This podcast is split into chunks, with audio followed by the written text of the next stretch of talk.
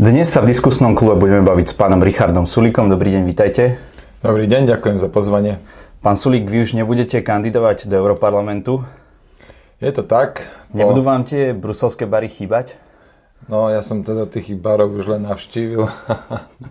je pravda, že keď prišla návštevnícká skupina, tak som ich zobral na pivo, ale to je tak asi všetko. Ja som v Bruseli trávil málo času, prekvapivo málo. Väčšinou som tam že ráno išiel a večer sa vrátil. Ak e, bolo e, zasadnutie parlamentu, tak som išiel po obede a na druhý deň som sa vrátil. Čiže ja som v Bruseli už dosť, už len preto, že som tam dosť málo času trávil, tak o nejakých baroch sa nedá moc rozprávať. Čiže chýbať mi nebudú. Malo to vôbec nejaký zmysel pre vás byť vtedy v tom Bruseli? Neboli by ste užitočnejší, keby ste pomáhali opozícii tu na Slovensku? Malo to veľký zmysel, vnikol som do tej európskej problematiky. Slovensko je členom Európskej únie už mm, od 2004, čiže 15 rokov. Asi 60, možno 70% zákonov, ktoré tu na Slovensku si schválime a príjmeme, je ovplyvnených Európskou úniou. Čiže ten, ten vplyv je veľmi silný a zmysel to malo. Čo sa týka opozície tu na Slovensku, tak e, poprvé mám v parlamente 20 mojich kolegov, ktorí si e, riadne a veľmi solídne robia svoju robotu. A po druhé, je stále ešte rok do volieb. Mne čo skoro končí mandát europoslanca. Nekandidujem do Europarlamentu, lebo som sa rozhodol kandidovať do Národnej rady a tým pádom budem mať veľa, veľa mesiacov, možno 8 mesiacov čas e, sa venovať, poctivo sa venovať volebnej kampani a práve to budem robiť, budem chodiť po Slovensku a ľuďom vysvetľovať, že sme pripravení prevziať zodpovednosť za našu krajinu.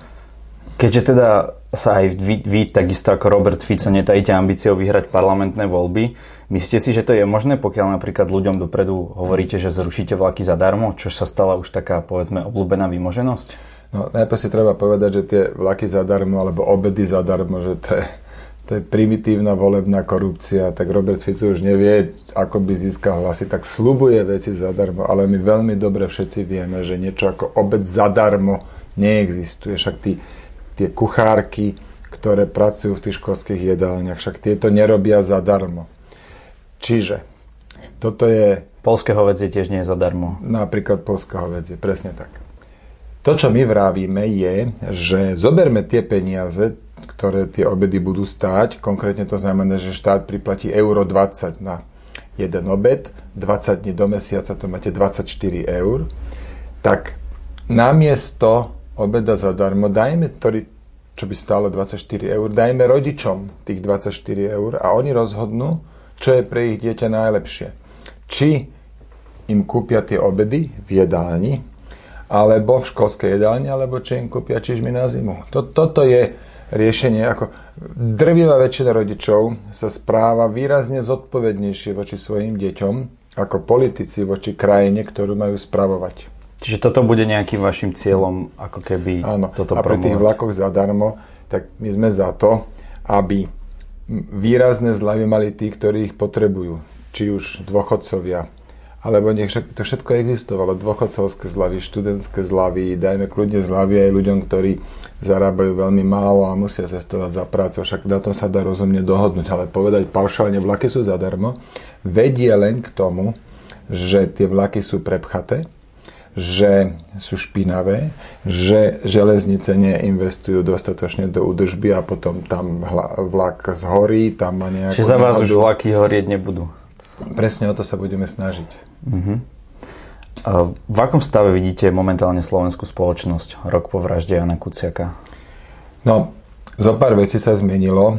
V base sedí Marian Kočner, Robert Fico nie je premiérom, Robert Kaliňák nie je ministrom vnútra, čiže už nejakým zmenám došlo stala sa vec eh, s tým Robertom Ficom, že v podstate vyhnala ho z ulica ho vyhnala z úradu ako historicky prvého premiéra a dnes je z neho politický stroskotanie, čiže to bolo ešte pred rokom nemysliteľné.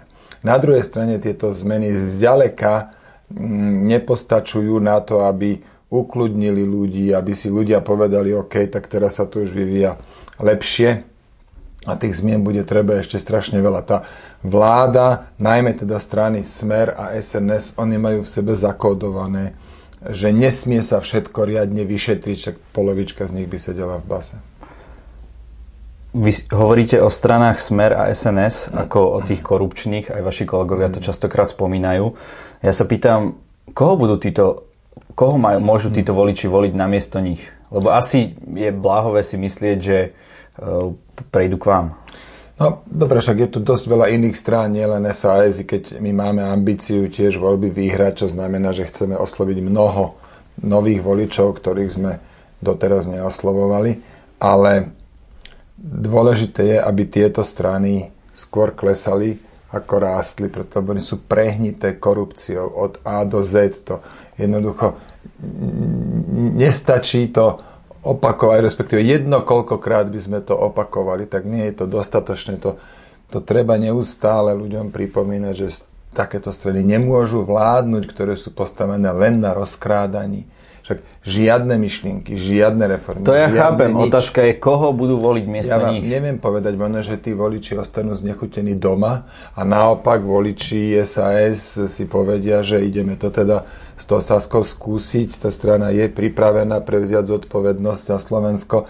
Čiže tomu, ja vám na toto neviem teraz odpovedať, ale viem, že ľudia chcú zmenu. Ja keď chodím po stretnutiach s občanmi, a tam nie sú len voliči SAS, ale aj na ulici, keď sa s nimi stretávam, koľkokrát postojeme stánok a oslovujeme úplne cudzích ľudí, vidím, cítim tú silnú, to, to silné volanie po zmene a preto ja som presvedčený, že po budúcich voľbách budeme mať úplne inú vládu. Mám pocit, že v opozícii to ale nefunguje úplne tak, až ako by malo. Sú tam aj nejaké hádky, či už boli aj medzi vami, Igorom Matovičom, Matovič, Hlina a tak ďalej. Ja sa pýtam, ako to vy vidíte? Ako si vlastne vy môžete dovoliť v tejto situácii sa medzi sebou hádať? Tomu no, sa nejako nerozumiem. K sporom e, iných politikov sa nechcem vyjadrovať, to sú otázky na nich. Tak určite aj vy ste mali. S Igorom, však tým sa idem vyjadriť teraz. S Igorom Matovičom sme si, má, má, máme veľmi dobrý vzťah, pravidelne spolu komunikujeme, vieme sa na veciach dohodnúť, ale je pravda, asi pol alebo tri štvrte roka dozadu sme si vymenili taký um, mierne lichotivý status, ale počujete, to nie je žiadna tragédia, to sa nedá nazvať hádaním. Nemáme skladka na všetko rovnaký názor. To by bolo aj čudné, keby na každú jednu vec sme mali mať rovnaký názor. Ale ak ide o spoločnú vec, tak sa vieme spojiť. Bolo koncom januára také stretnutie pred Národnou radou, tam, tam nám prišli stovky ľudí, kde sme teda hovorili o tom, kde, kde sme odnímali titul Andrejovi Dankovi. Tam som stal s Matovičom spolu na pódiu. A sme to si... video je veľmi známe. Dokonca aj SNS ho použila. No vidíte. Vo svojom sponzorovanom príspevku. Áno. Tak, takže, ale tak aspoň všetci vidia, že s tým Igorom úplne normálne, až priateľsky komunikujem. E, rovnako korektný vzťah mám s Borisom Kolárom, s Miroslavom Beblavým. To sú všetko parlamentné opozičné strany, ak treba, tak sa vieme dohodnúť na spoločnej tlačovke. Čiže ja si myslím, že to tak médiá trošku nafukujú, že opozícia je rozhádaná. Nie, opozícia je rozdrobená. Máme veľa strán na tej opozičnej strane, to je pravda, ale volič má aspoň lepší výber. Pravicový volič pozaduje takúto rozmanitosť, ale vo, vo voľbách vyberie veľmi rozumne. Dám vám príklad v roku 2016 tu boli také štyri malé strany. SDKU Skok, typ, neviem, či si na to ešte pamätáte. Máte prvé dve hejt na tú, tú, tú tretiu. A potom ešte som, strana som Šanca. Aha, tak dobre, tak tri zo štyroch si pamätám. Tá strana typ to boli takí mládežníci z, od, od Pašku, ktorých, no ale jedno ako, z tieto štyri strany dokopy. Pašku či Bašku? P, Pašku, Pašku. Pavla, Pavel Pašku. Nebo tam, Áno, ich tam financoval. No, tieto štyri strany dokopy mali ešte pol roka pred voľbami 2016 mali vyše 8% preferencie spolu. Ale vo voľbách, vo výsledku, tieto štyri strany spolu získali iba 2%.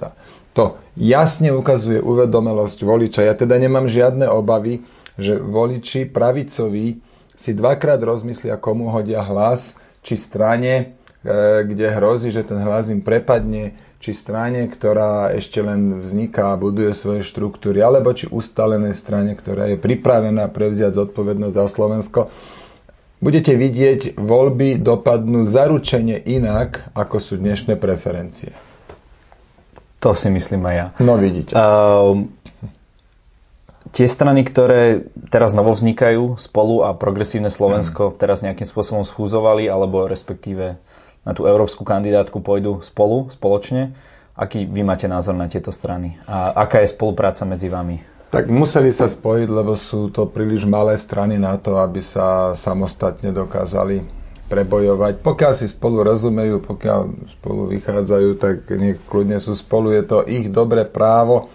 Ja teda tvrdím z takého nadhľadu určitého, že pre našu demokraciu je veľmi dôležité, aby bolo relatívne jednoduché založiť politickú stranu. Áno, miestami má to aj také neduhy, že máme príliš veľa strán, ale to je stále menšie zlo, ako keby sme e, obmedzovali, ako keby bolo dovolené mať iba jednu alebo dve strany.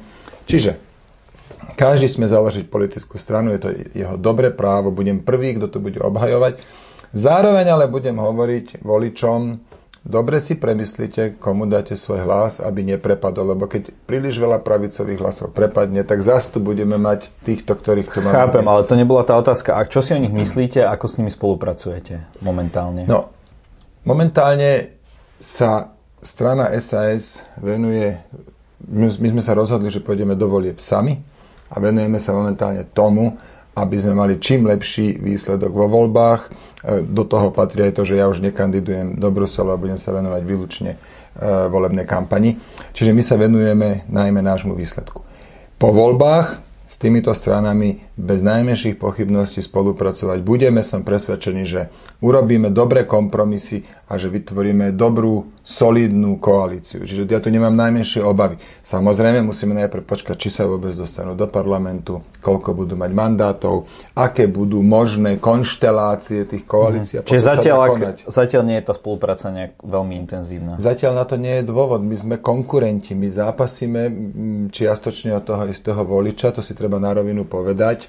Každý presvieča svojich voličov svojimi metódami. To je dobre, lebo to vám maximalizuje výsledok a po voľbách tam skončilo e, obdobie alebo skončila fáza tej konkurencie, nastupuje najprv fáza kompromisov, že musíme urobiť dohody, aby sme spoločne vedeli fungovať. Tie dohody sú najmä e, programové vyhlásenie vlády a koaličná zmluva. Mm-hmm. A potom nastane fáza vládnutia a najmä toho, že tie dohody musíme bezpodmienečne dodržiavať. Všetci. A potom bude tá koalícia, aj keď to bude štvorkoalícia, bude dobre fungovať. Koľko máte momentálne členov v strane? My máme 208 členov a máme obsadené všetky okresné, e, všetky regionálne štruktúry, to znamená, máme 72 okresných predsedov a nie všetci sú členovia. Čiže dokopy taký ten, to, čo sa dá považovať za člena, je asi 230 ľudí. Dobre. Ale máme aj 6 tisíc, máme vyše 6 tisíc priateľov slobody. To je to, čo je v bežnej strane člen, lebo vieme o nich, sú zaevidovaní, komunikujeme s nimi, ale nemá, e, nehlasujú na kongrese, lebo my máme takú, takú mm, zvláštnosť, že u nás všetci členovia hlasujú na kongrese, my nemáme delegátov. Išiel som, moja otázka smerovala tam, či na ten volebný úspech a na to, aby ste naozaj mohli prevziať moc v štáte a potom obsadili tie dôležité funkcie hmm. vašimi nominantmi by nebolo lepšie mať teda väčšiu tú členskú základňu, Viete, ako to, to majú iné strany, no len ktoré iné, vám to vyčítajú. Iné strany berú každého, kto ide okolo. Toto my nerobíme. Nikdy za 10-ročnú históriu SAS sme vždy si členov vyberali. Viem, že vy ľudí grillujete na tých pohovoroch. No, áno, a... tak grillujeme, myslím si, že prehnané slovo, ale jasné, že chceme spoznať toho človeka, ktorý sa chce stať členom SAS a tie pohovory sú veľmi dobré v tom, že sa nám podarilo minimalizovať potom tie následné problémy, ktoré pramenia z toho, že napríklad môžete tam mať členov, ktorí, ktorí jednoducho idú do politiky, aby robili kšefty. Toto SAS nemá. My nemáme žiadne korupčné kauzy. To je pre mňa dôležité. V poriadku. Pýtal som sa vás dneska veľa otázok, ale možno, že niečo, čo chcete v podstate na takom začiatku vašej volebnej kampane divákom odkázať, takže nech sa páči, máte priestor. Tak, chcel by som pozdraviť Trenčanov. Je to správne? Trenčanov? Dúfam, že hej. Dúfam, že hej. Ja nie som moc dobrý zo Slovenčiny. Dobre, takže pozdravujem obyvateľov Trenčína. Chodím sem pomerne často, je to veľmi pekné mesto a taký, taký príjemný, kľudný život. Dnes teda sme v Trenčíne, zajtra budeme naďalej v Trenčanskom kraji, ale budeme v Prievizi. No tak prajem všetkým pekný deň. Za priestory ďakujeme kaviarni Sládkovič Trenčine a pán Sulik vám ďakujem za rozhovor. Dovidenia. Ďakujem pekne. Dovidenia.